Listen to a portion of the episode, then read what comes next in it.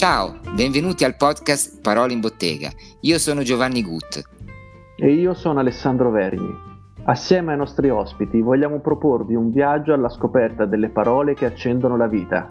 Nelle poesie o nei racconti, nelle canzoni o nelle storie, o più semplicemente nella vita di tutti i giorni, cercheremo le parole che danno voce alla bellezza e al tormento dell'animo umano.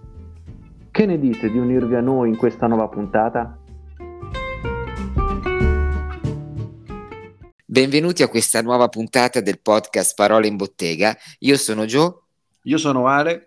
E con noi c'è Andrea Ambrosino. Ciao a tutti, ciao Dando, ciao Gio. Ciao Andrea. Ciao. Ciao Andrea, benvenuto e grazie per partecipare a questa puntata. Grazie Andrea è, è, un autore poliedrico, è scrittore di, di saggi, di romanzi per bambini, per uh, gente più grande, usa, va, spazia dal giallo al fantasy e poi ultimamente ha um, trasformato, ma ce lo racconterà immagino adesso, un suo libro da libro appunto in, in fumetto perché Andrea ha questa grande passione assieme alla scrittura del, del, fumetto. È interessante, secondo me, poter fare un approfondimento e chiedere come si passa, qual è il rapporto tra la parola e il fumetto, perché eh, il disegno che poi prende vita, che prende vita attraverso le parole, chi si esprime nelle parole ha un fascino grandissimo su tutti noi.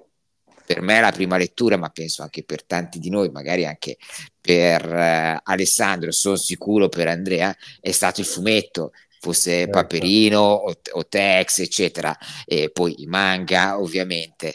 E, e quindi cosa, cosa, ci vuoi raccontare di questo tuo passaggio dalla parola alla, al disegno che è il fumetto e il perché? Beh, allora, innanzitutto grazie per la macro introduzione, perché mi, mi hai presentato tipo neanche fossi Stephen King, eh, quando in realtà sono ben, ben, ben meno cosa, ecco. Rispetto... Eh beh, perché siamo gentili nel podcast. Ah, eh, cioè. Esatto, perché allora, diciamolo per tutti gli ascoltatori, perché dovete sapere che Dando e Giova sono i miei senpai, come si direbbe, diciamo in un linguaggio che oggi usano i ragazzi che guardano, che leggono tanti manga e, legga, e oramai sono pervasi di cultura giapponese, ovvero sono i miei compagni più grandi dell'università. Ecco. Esattamente, diciamo, diciamo esatto, esatto, esatto, sono i miei perché, perché roba incredibile, abbiamo tutti e tre una laurea, cioè io mi rendo conto che possano non emergere durante le puntate, soprattutto in queste. E nessuno di noi, permettimi, nessuno di noi ha una laurea in lettere. Esatto, cioè, in qualche modo scriviamo, eh, ma nessuno di guarda, noi perché questo Alessandro sono sicuro che se ne sono accorti tutti. Eh, cioè. E questo è bellissimo. Uh, allora, beh, la domanda è, è, bella quanto larga, nel senso che, allora, mettiamola così, allora, io eh, fondamentalmente mi sono sempre approcciato, io entro nella scrittura da amante della scrittura e del fumetto, nel senso che io da piccolo sono stato invaso, mia mamma leggeva Texas, lo legge tuttora e ci, ci litighiamo le uscite in edicola. Mio padre da, aveva altri fumetti da Mr. Nogan, The Black uh, e altre cose, quindi diciamo per me l'oggetto fumetto c'è sempre stato fino a quando ho detto mio incontrando per la prima volta Dylan Dog che ero veramente avevo 6-7 anni perché uscì nell'86 io mi ricordo lo, lo, cominciai a prendere pochissimi mesi dopo ripartendo da, da un volumone che uscì dalla Comic Art e da lì me li rifeci un po' il primo e il secondo forse era arrivato al quarto numero in edicola una cosa così e quindi diciamo io iniziai sicuramente a leggere con l'arte visiva del fumetto fondamentalmente come tutti, anche i vari Topolino ed altro. E poi c'è stato l'incontro con i libri, un incontro che per me è avvenuto molto tardi. Io lo dico sempre anche quando vado a scuola eh, e parlo con i bambini, no? per i libri da, per bambini che ho scritto, che dico sempre, guardate, io sono uno che non voleva mai leggere, addirittura quando mia madre mi faceva leggere a voce alta, io mi immaginavo di leggere, cioè io guardavo un'immagine su quella partivo con un disco e chiacchieravo pur di non fare la fatica di leggere, no? Quindi volendo facevo una fatica maggiore perché mi dovevo inventare una storia che aveva una certa congruenza. Eh... Scusate, eh, se poi ci sono degli psicologi tra gli ascoltatori possono lasciare un commento su Spotify, eh, cioè, così lo aiutiamo. Eh. Allora, e poi eh, cosa è successo? Fondamentalmente arrivata ai 12 anni, quando io ti dico che ho iniziato tardi a leggere, eh, ho preso in mano un giallo Mondadori Mm, mia madre era patita di gialli, eh, mi ricordo il mio primo libro giallo fu Ellery e la salma inquieta di Ellery Quinn, che infatti da lì è diventato un po' il mio autore macro, no? Cioè il mio gota di giallo è Ellery Quinn, Rex Stout, Agatha Christie, Erle Stanley Gardner con Perry Mason e poi in età adulta ho apprezzato Sir Arthur Conan Doyle, ecco, nel senso, però che all'inizio non mi, non mi piaceva. E la cosa bella è che io Abbiamo leggevo... fatto un cammino inverso io e te, cioè esattamente opposto. Eh, ma perché sai, mh, alla... no, no, ad essere probabilmente simpatico, mettiamola così, infatti a tanti non piace, no? Perché fondamentalmente gioca a carte, a carte coperte. Cioè lui mh, entra una persona, anche perché noi la guardiamo dagli occhi di Watson, e quindi dagli occhi di quello che possiamo dire non ci capisce niente, no? Quindi arriva, c'è la descrizione, Sherlock Holmes comincia, ah, da allora lei viene, lei è ricco, mi saluti la famiglia e in miniera tutto bene, ecco. E da lì ti parte una pagina e mezzo perché ha visto il carbone là, l'usura sull'asola, il capello spostato, l'anello col simbolo, cose che te ignoravi. Quindi diciamo, eh, io le ho apprezzate dopo, eh, diciamo, che mi sono, diciamo, il canone eh, di Doyle, eh, diciamo, nel gota dei miei libri. E, eh, però, diciamo, la lettura eh, per me è sempre stata visiva, cioè, ma credo anche un po' per tutti, cioè, io quando leggo, guardo, cioè, in testa mi si formano delle immagini eh, e poi sono sempre stato uno che quando chiudeva un libro, chiudeva un fumetto, quelle immagini in testa gli andavano avanti. Mm, chissà cosa succede, ma perché se succede quello nel dialogo, succede quest'altra cosa. E da lì sono diventato, lo dico ampiamente, un lettore compulsivo.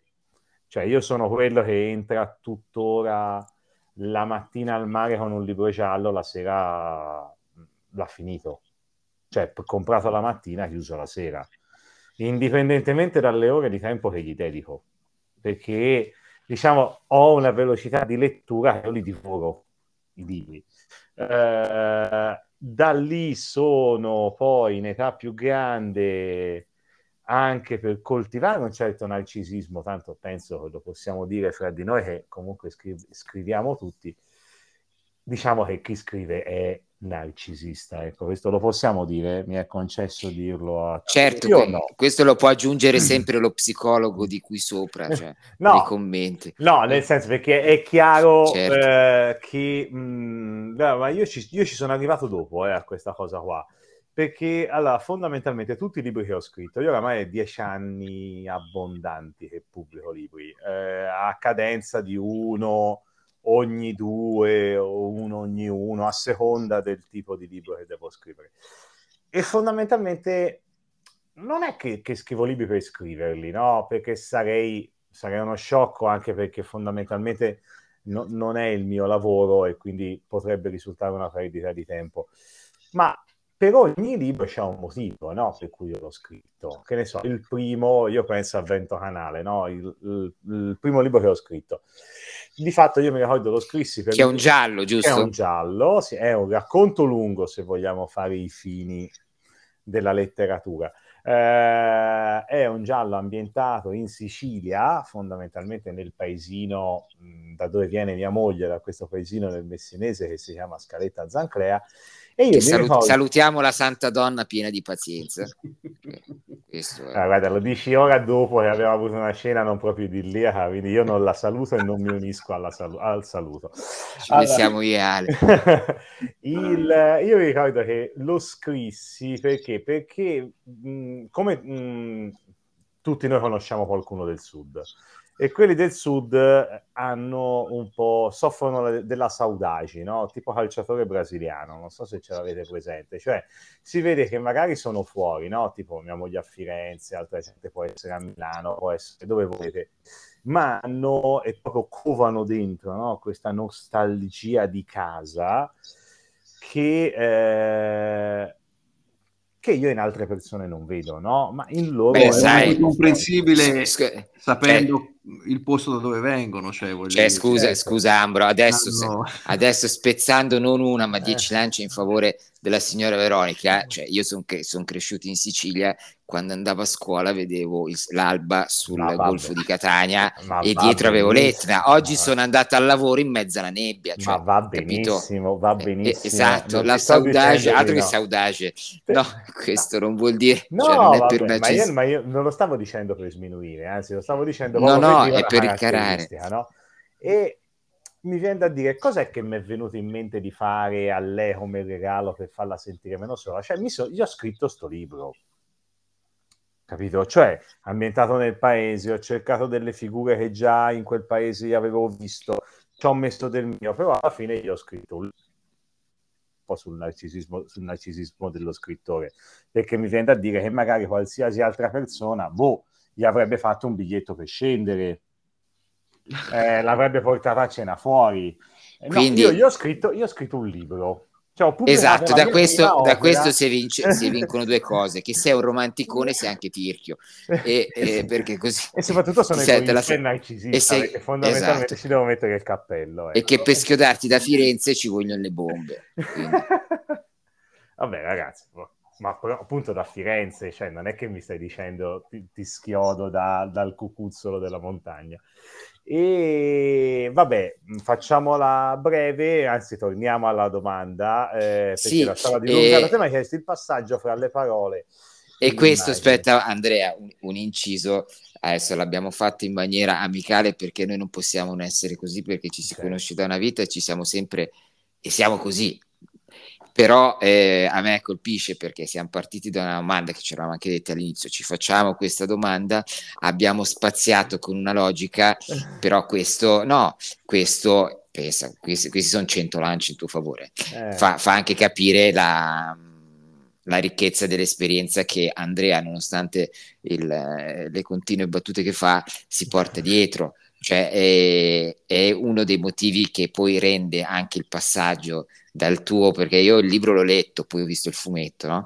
E mm, l'ho letto quando, quando è uscito, quindi qualche, qualche, qualche anno, anno, fa, fa sì, quanto sei? 5, sì, 3, 4 anni fa, eh, forse addirittura 4-5 anni fa, cioè a me ha colpito tanto, no? Le, l'idea che, che la stessa cosa possa rendere in maniera diversa sì. senza essere stravolta, però sia in maniera scritta sia attraverso le immagini, tra l'altro molto belle, quindi complimenti adesso sul serio eh, agli illustratori che secondo me hanno reso il senso nel loro tratto del, te lo dice un esterno, lo dico io che tu non, che non c'entro con te, nel senso non sono né l'autore né il disegnatore, quando eh, ho letto il libro, sì. parlerai te della trama, non, sì. non la voglio dire io, mi figuravo, perché appunto tu uno legge, si fa le immagini, quel tratto lì. E mi ha colpito veramente tanto vedere, vedere il fumetto. Quindi il, questo passaggio secondo me può essere molto interessante perché ci dice anche noi come leggiamo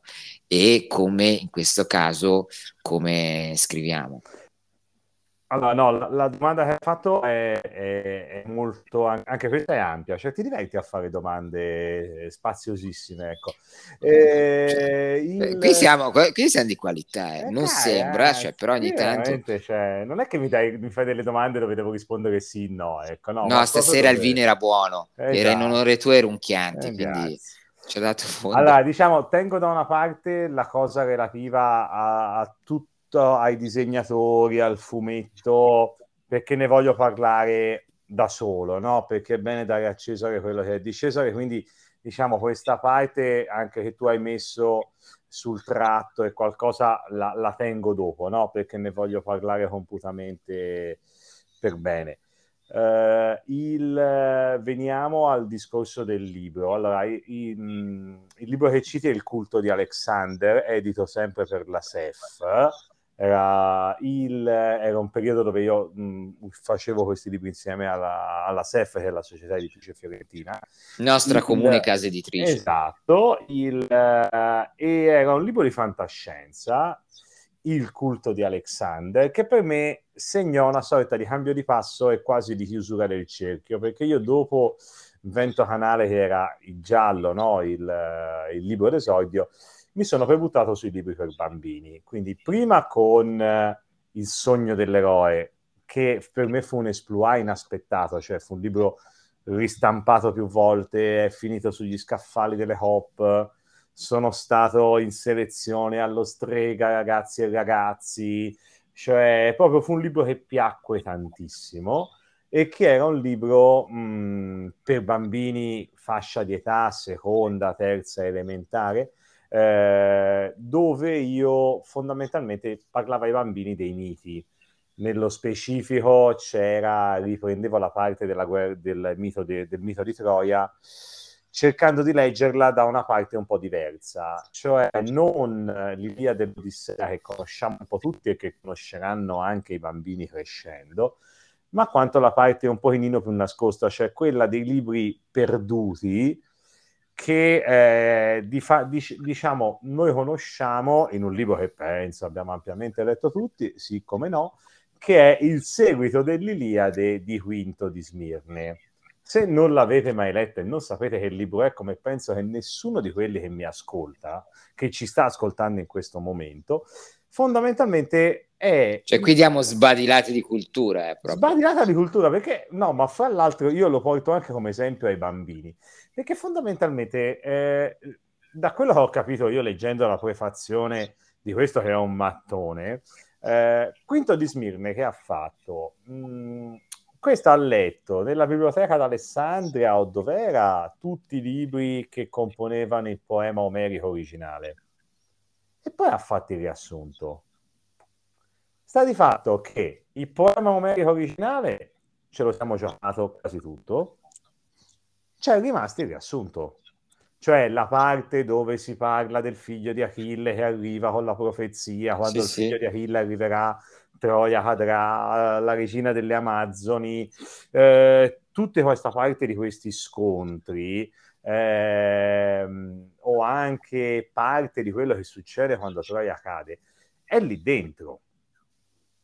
Perché di fatto nell'Iliade non c'è, nell'Odissea non ce l'abbiamo. Quindi io, flesciato un po' da questo, eh, ho fatto questo libro per bambini dove ho preso protagonista Tancredi, cioè nome di mio figlio, io subito, no?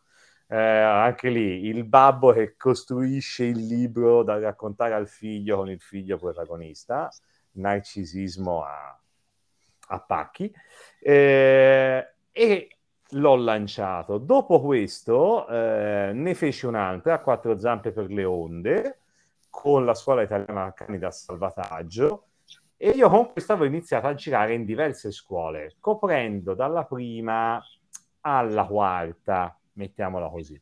Eh, poi ho buttato lì, o meglio, mh, ho scritto questo libro di fantascienza che è Il culto di Alexander, che di fatto è un libro mh, mia, nelle mie corde iniziali che doveva essere fra la quinta elementare e la prima media. Alla fine sono arrivato fino alla seconda liceo mettiamolo così. Cioè io ho scuole che l'hanno dato alla quinta elementare e ho licei che l'hanno preso in seconda liceo. Uh, il, uh, è un libro di fantascienza perché una delle mie passioni è la fantascienza uh, ed è una fantascienza distopica. Anche lì è un libro che io mentre lo scrivevo lo vedevo figurato. Da dove parte il libro? Il libro parte da un, vi faccio un'altra citazione colta che so che adesso Dando si esalta. Avete presente la città, de- la, città, la città, del sole di Campanella? Mm-hmm. Quindi questa idea di questa società distopica, questo mondo che organizza tutto, eccetera, eccetera. Quindi eh, che poi è molto alla base di tanta fantascienza della distopia mh, mm, diciamo, di, questa, di questo tipo di fantascienza. Eh, e di fatto io ho costruito questo mondo, questo mondo unito sotto questo nuovo impero romano, dove tutti sono liberi, ma sono liberi nell'impero. Quindi l'idea è anche una cosa che viene detta più volte, ogni cittadino è libero nell'impero. Mm. Ogni cittadino può fare quello che vuole nelle leggi imperiali. Tant'è che il reato più grave che c'è all'interno di questo mondo è quello di cambiare idea. Cioè è un mondo che ha sconfitto la povertà, è un mondo dove non ci sono più differenze, è un mondo dove tutti sono uniti su una bandiera, non ci sono differenze, che ne so, di genere, di razza, di religione, non c'è povertà, non c'è capitalismo, non ci sono soldi. La gente e ognuno guadagna e ha da vivere perché è dentro l'impero, però gli viene chiesto a ciascuno di scegliere cosa fare. E nel momento in cui sceglie non può tornare indietro. Cioè, se io dico voglio fare lo scientifico, voglio fare il poliziotto, faccio quello. Non posso dire vado a fare, mi stanco di questa vita, va, mi apro un ciringhito, ecco. Eh... E, qui va de- e qui, scusa, però va detto l'inciso, abbiamo tutti e tre una laurea in scienze politiche, cioè per questo ragionamento totalmente malato che esatto. io e Alessandro comprendiamo benissimo e perché abbiamo tutti e tre una laurea in scienze no, politiche. No, ma perché io fondamentalmente e... devi capire che a me questa cosa mi è venuta fuori eh, da padre, l'ho scritto nel momento in cui mio figlio ha cominciato a dirmi i primi no. Quando mio figlio ha cominciato a dirmi i primi no, per me è stato, mh, mm, credo un po' per tutti, un, uh, un po' uno shock.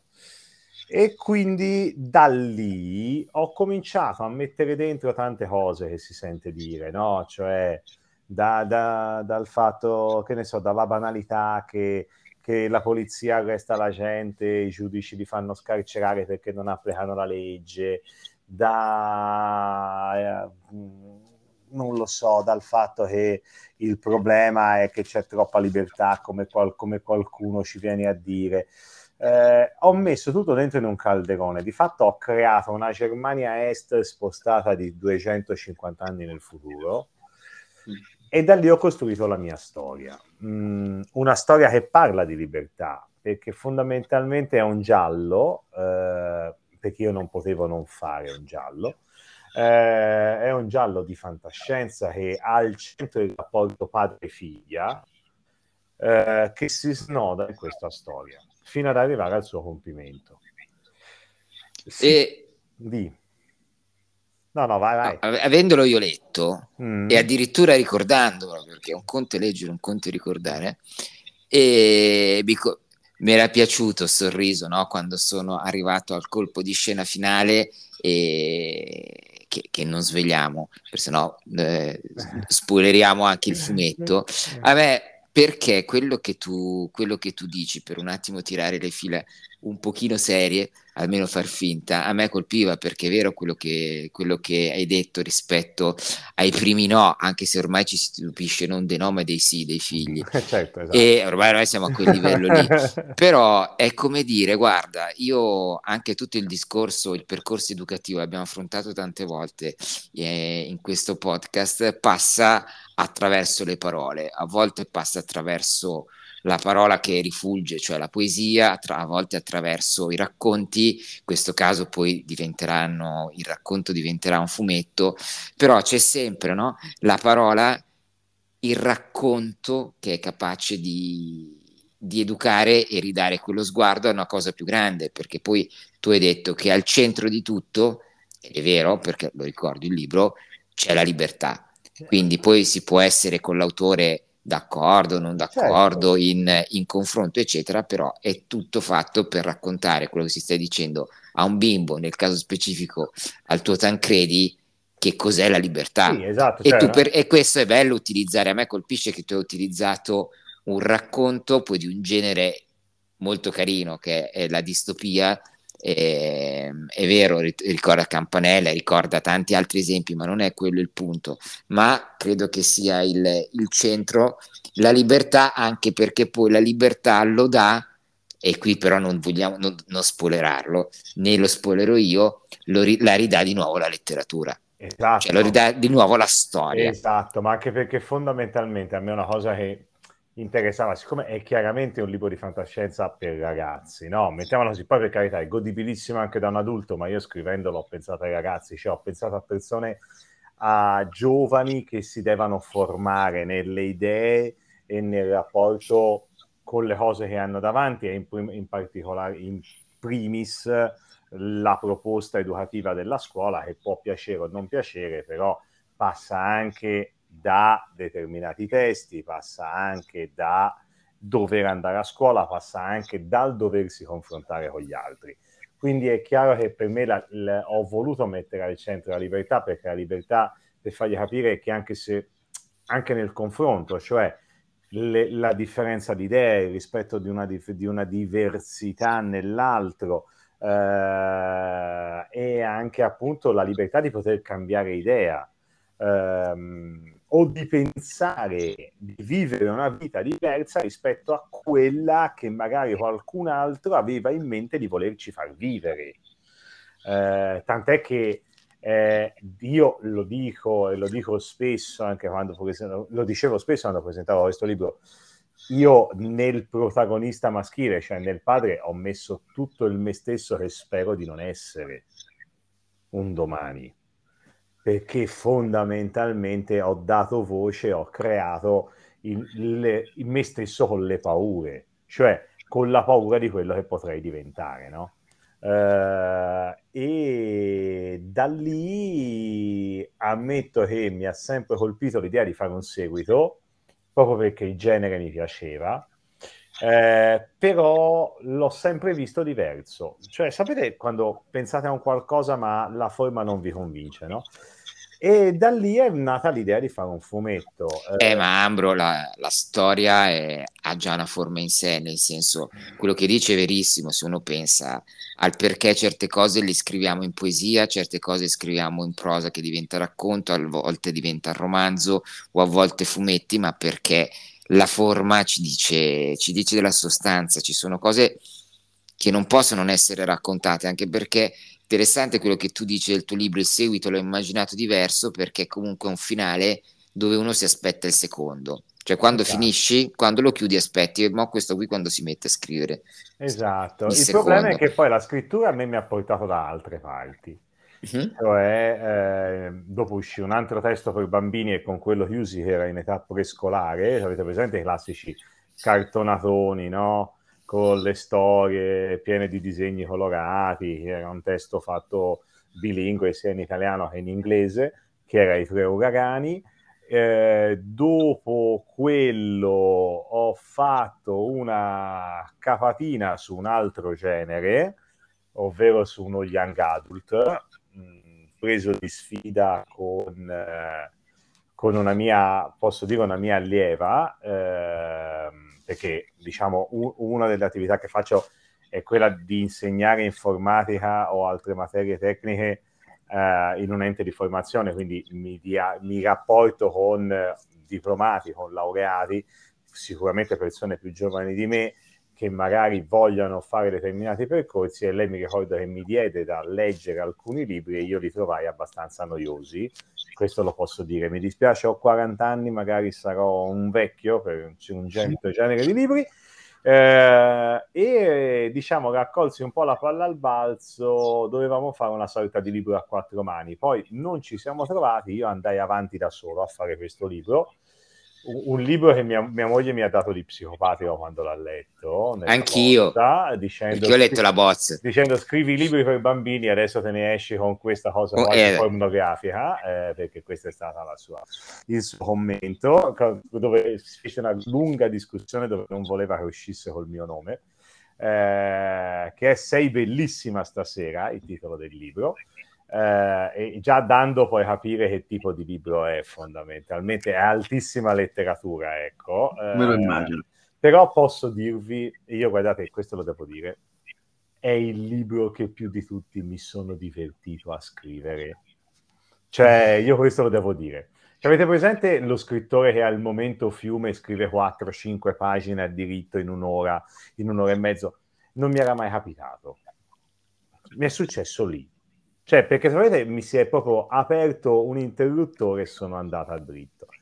Dopo quello ho pubblicato, sono tornato diciamo al mio genere iniziale che, erano, che era il giallo eh, in un libro che mi ha dato molta soddisfazione, che, fu, um, che è stato un libro che scrissi eh, in un'operazione dove fu eh, dove entrarono dentro anche la nazione e, altri, e altre aziende che si chiama Il turno di guardia il libro e fu il libro fu distribuito con la nazione in edicola.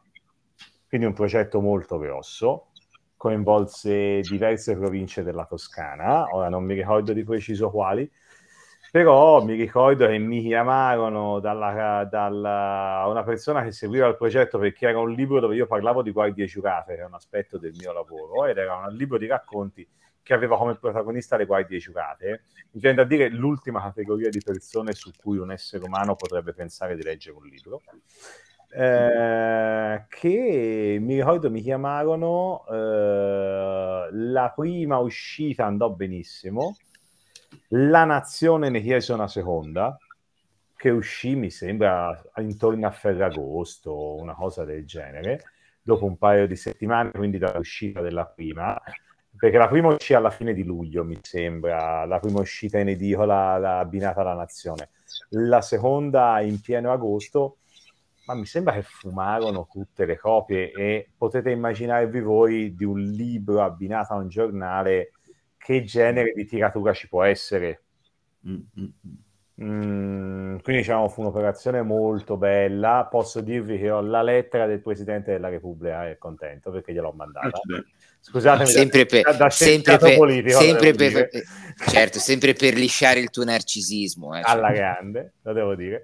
Eh, no, ma perché fondamentalmente poi uscì nel periodo do, subito dopo il Covid io all'interno di quel libro faccio un lungo racconto che parla anche del disagio del Covid e quant'altro, che mi ricordo piacque moltissimo, perché erano, mi sembra c'è 4 o 5 racconti eh, scritti con eh, genere eh, diverso, cioè quello più comedy, quello più a tinte vere, eh, quello mh, che usa uno specchio narrativo fra due figure fino a che il, il racconto non si intreccia e quello più discorsivo, no? che è diciamo, il racconto che dà corpo alla, alla raccolta. Ecco, e questo giocava molto nel, nel riecheggiare no? i tempi su cui eravamo appena usciti del Covid, quelle che erano un po' tutte le misure, quello che era quel tipo di mondo, mentre gli altri mm. racconti erano fondamentalmente un po' sospesi nel tempo mettiamola così. E, eh, e quindi e poi siamo passati a, a, questo, no? E poi alla fine questa grande idea del... Uh, ho trovato il modo di fare il fumetto.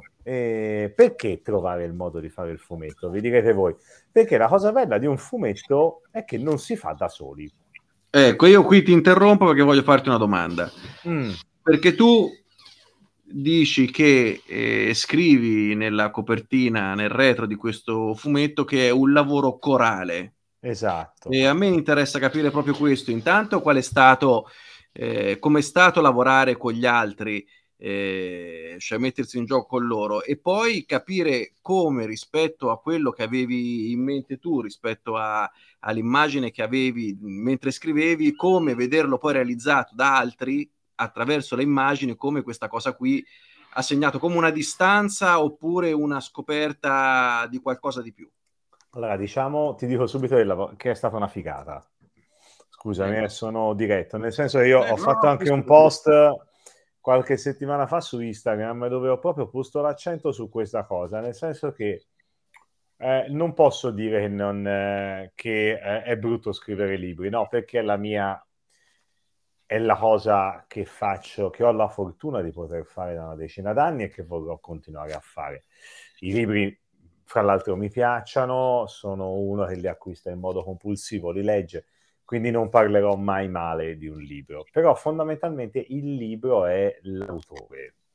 Eh, è vero, è? è l'autore, cioè okay. quando te prendi il libro, cioè se io prendo, che ne so, ho qui sul comodino ehm, Assassinio allora, sull'Oriente Express, non mi chiedete perché ce l'ho, ma vi posso assicurare che ho anche lo studio rosso, eh, è Agatha Christie, capito? Agatha Christie che ci parla e ci dice questo. Eh, tant'è che se scrivete, chi scrive un libro sa benissimo che eh, il, l'apporto che potrà avere è dato da una serie di figure professionali importanti che però giocano più nell'ombra. Io penso a, al redattore editoriale, penso al grafico editoriale, penso al correttore di bozze. Cioè sono persone che alla fine intervengano sul lavoro che tu stai facendo per aiutarti mm-hmm. a farlo più bello quella cosa che tu, sempre tu autore, hai fatto. Ehm, perché, se, perché io sono convinto che voi vi ricorderete tantissimi libri che avete scritto per gli autori che avete letto, ma non vi siete messi a leggere la redazione di chi è la copertina, a meno che non vi abbia particolarmente colpito, ma è normale perché? Perché è un libro, cioè se io compro come ho adesso in questo momento, sono in questa fase asiatica, il libro di Murakami o la banana di Hashimoto o mh, mm, un altro eh, è perché in questo momento mi interessa andare dietro e cercare di capire meglio un pensiero come può avere Murakami della vita, della società, mm, un pensiero per certi versi abbastanza desolante, eh, però io sto ascoltando Murakami che mi sta parlando. Eh, un fumetto no, un fumetto è un lavoro corale e questa è la figata, perché fondamentalmente ci sono, sono in questo fumetto che comunque è una piccola produzione. Ci sono io che ho scritto il soggetto, Marco Scali, che, ha, che è uno sceneggiatore, che ha preso il mio soggetto e l'ha reso sceneggiatura per il fumetto. Cioè ha preso le mie poche pagine di idea, obiettivo, personaggi principali, cosa deve succedere nel primo capitolo, gli ho messo gli accenti sulle cose che mi interessavano, cosa nel secondo, nel terzo, nel quarto. Ho fatto una serie di osservazioni, ho abbozzato lì alcuni dialoghi che per me erano importanti. Lui l'ha preso e di fatto ha creato un copione, cioè ha creato una sceneggiatura di 150 pagine suddivisa da i personaggi, le foto dei personaggi, perché io gli ho detto come me li immaginavo.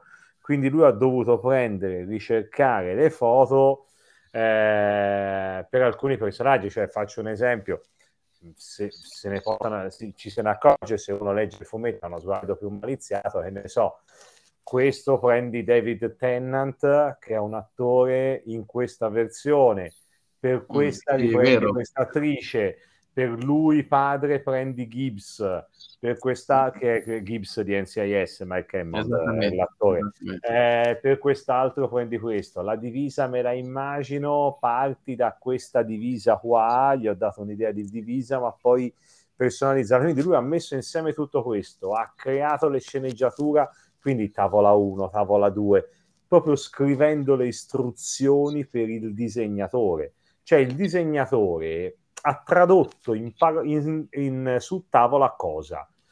La bellissima indicazione che più che da Ambrosino, che è il soggettista, gli veniva dato da chi ha chiuso la sceneggiatura. Che poi chi fa la sceneggiatura, come nel caso del lavoro certosino che ha fatto Marco, cioè sarebbe da far vedere all'università la, la cosa che lui ha fatto, per ogni punto lui ha fatto in fondo cosa? un allegato dove si andava a ricercare le immagini cioè, quell'idea della tavola di Firenze, perché comunque è ambientata a Firenze, che, fa, che è diventato un quartiere di Roma eh, nel, nella, nella, storia, il, lui quella foto la si ritrova in fondo. Il palazzo che vedete disegnato, lui è andato a trovare un palazzo e ha detto quella è la reference. Eh, la macchina, la posa, la palestra, la mossa, tutto. Ma il risultato finale a te che effetto ha fatto? No, io cioè... mi ero gas... No, allora, il risultato finale... Allora, diciamo, io quando ho aperto... Probabilmente era un po' diverso da come te lo eri immaginato te, o no? allora, eh, s- mh, s- allora, lo sai, lo so, perché fondamentalmente Provaci. no, mi è piaciuto talmente tanto che non ti posso dire che... No, no, diverso intendo anche meglio di come casomai uno se lo No, stava immaginando fino a quel sì. momento. Allora, diciamo che diverso perché migliore. Eh, è diverso perché non è Andrea Ambrosino, ma è Sì. Andrea Ambrosino, Marco Scali, Giulia Stramaccioni, Giuseppe Orlando e Adriana Farina che hanno fatto le tavole.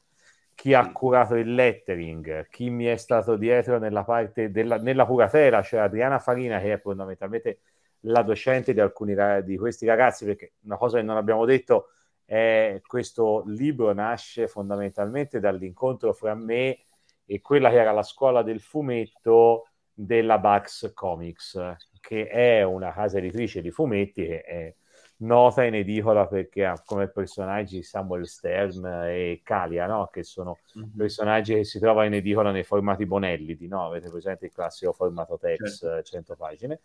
Eh, io a loro gli ho proposto il soggetto, loro mi hanno richiamato interessati e abbiamo fondamentalmente portato avanti questa collaborazione mista, me, i due professori, eh, gli allievi e abbiamo creato questo prodotto, questo fumetto, quest'opera d'arte, cioè que- non so come dirtelo.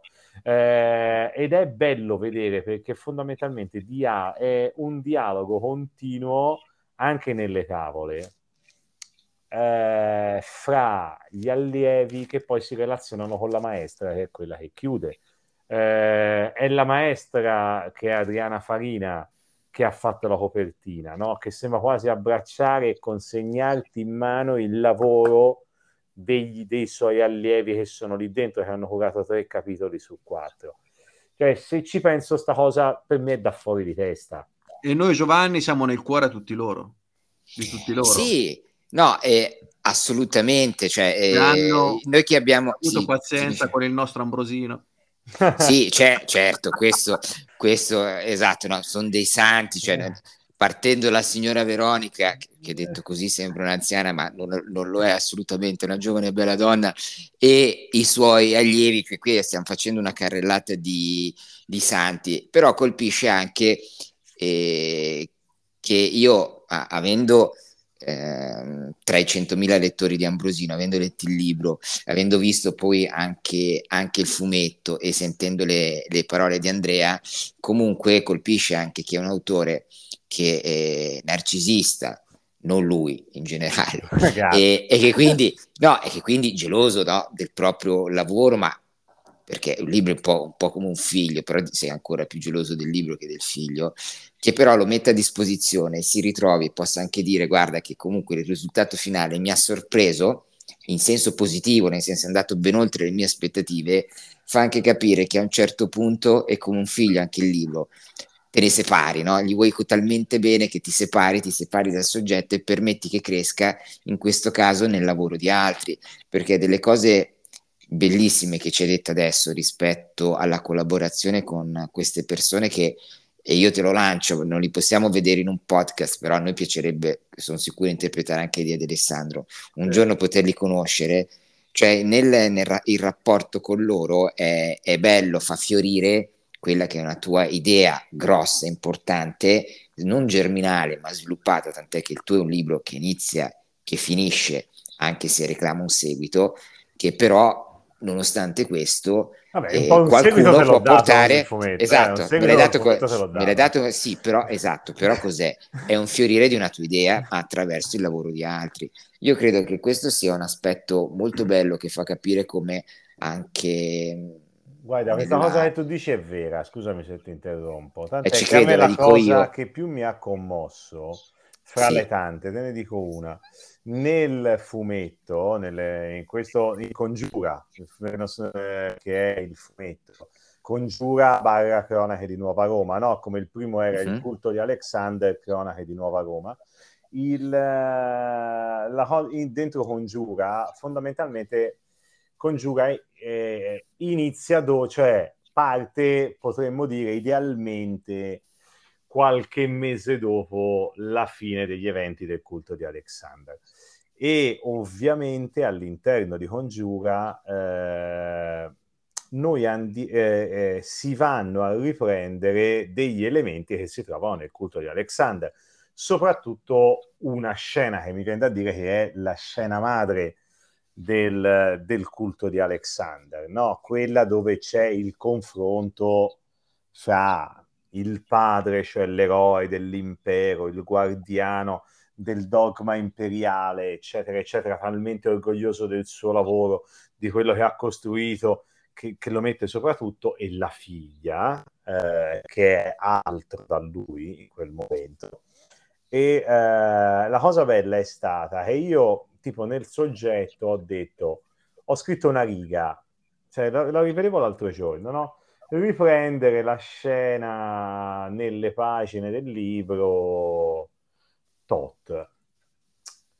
Poi ho visto la sceneggiatura e nella sceneggiatura Marco Scali, che è bravissimo, di fatto ha ripreso i dialoghi che io ho messo nel libro eh, dando una descrizione di quello che avveniva, quindi un po' sintetizzando quello che io avevo messo nel libro, ma mettendo l'accento, l'accento sulla gestualità dei personaggi, perché sai, nel mhm. momento in cui tu scrivi il libro sicuramente fai la descrizione, puoi fare la descrizione del movimento o dell'emozione, però vai dietro alla trama. Quando invece eh, scrivi di fumetto, fondamentalmente devi fare la foto di quello che sta succedendo. Eh, la devi far vedere. La devi far eh. vedere, quindi non è che devi pensare lei in quel momento aveva uno sguardo eh, tetro e quella ripensava, abbassò lo sguardo, no, deve proprio dire lei parla, alza gli occhi verso il cielo e dice pum, tavella numero uno, lui pugno davanti in una posa così,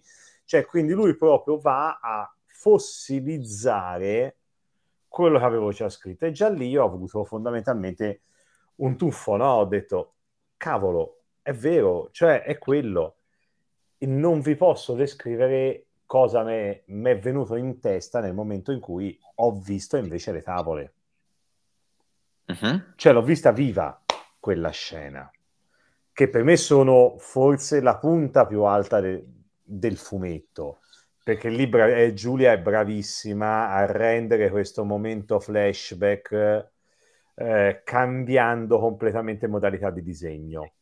Cioè, uh-huh. oh, sì, dico, sì. chi eh, se vi capiterà di prendere in mano Congiura, eh, il, ehm, fondamentalmente vi accorgerete che si procede con il classico bianco e nero eh, per, tutto, per tutti i capitoli, poi arrivano a un certo punto e sono delle pagine che hanno sia un tratto che, un, che una tonalità a questo punto di grigio diversa.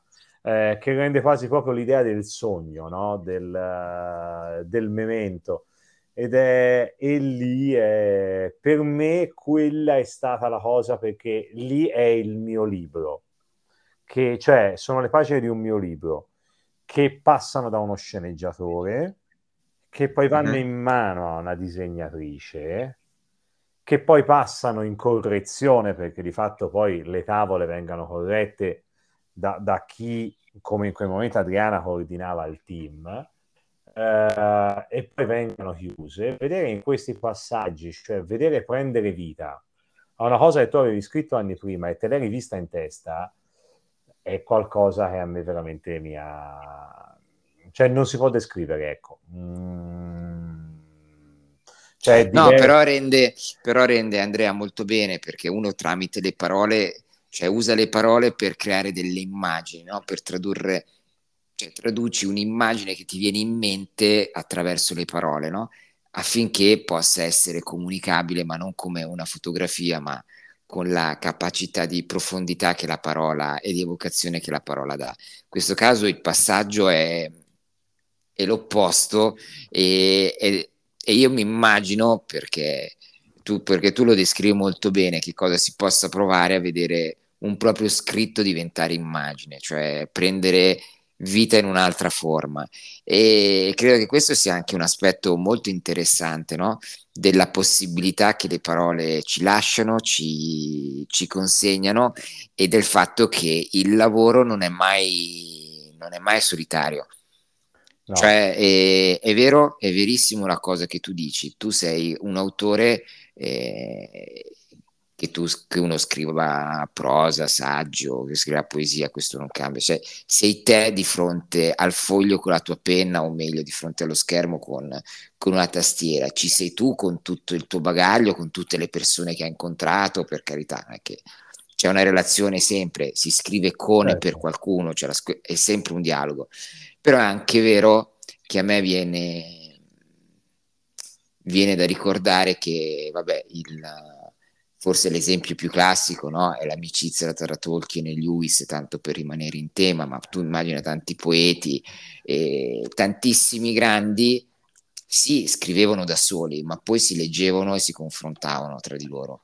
Cioè che quindi anche il lavoro che apparentemente è solitario necessita di un qualcuno per diventare, per, come hai detto te, essere per tirar fuori una bellezza che c'è già, ma un po' più bella è come se l'altro rende quello che noi abbiamo fatto, che si spera sempre bello, anzi, visto che facciamo noi, se è ovviamente bello, è meraviglioso. Lo rende è meraviglioso, loro lo rendono un po' più meraviglioso. Mettiamo questa che dice che è bruttissimo in italiano, però magari rende l'idea. E mh, mm, credo che questo però dica veramente tanto.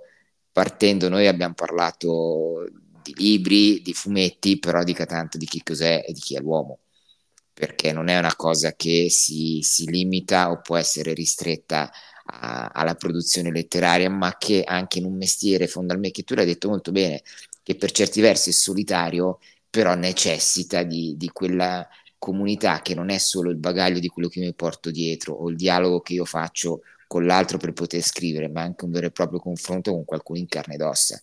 Cioè, e, le, e i grandissimi, se uno ci pensa, hanno tutti eh, respirato questa cosa qua e l'hanno, l'hanno tutti, tutta, tutti l'hanno vissuta. Io credo che, poi dimmi te Ale, eh, l'interesse nelle ultime cose che hai detto, nel, nel, leggere il tuo fumetto, ma a questo punto penso anche di guardare i fumetti in maniera diversa. Certo, è vero. E non solo ci sia aumentato nei, nei nostri, per tutti noi, ma sia anche una, proprio una nuova fonte di ispirazione cioè riguardare il nostro lavoro con occhi diversi attraverso un genere che, che a volte viene visto, tu non ti offendere Ambrosino, eh, che sei per me... No, poi, se però... poi si fight sulla polemica su questo. No, no, quella, esatto, no.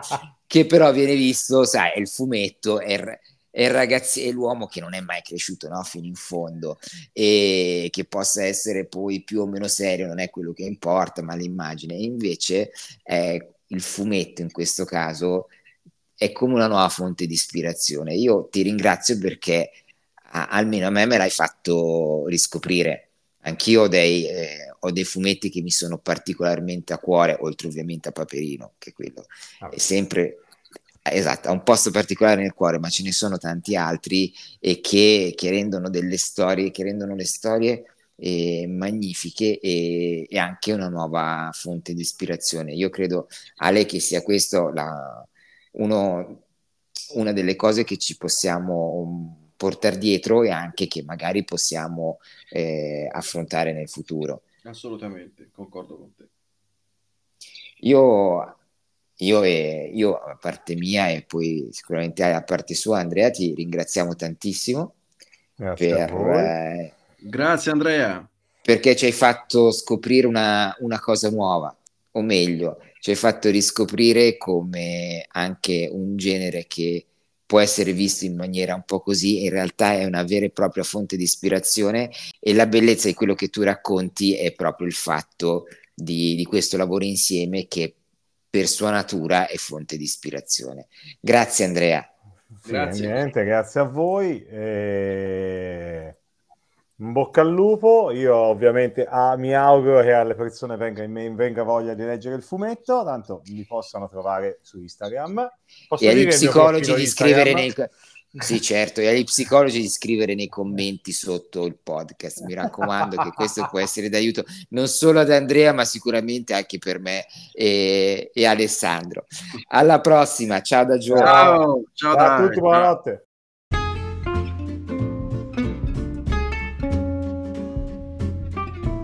Se volete rimanere aggiornati sugli ultimi episodi del podcast, iscrivetevi al nostro canale e fateci sapere cosa pensate di questo episodio lasciando una recensione. Alla prossima puntata!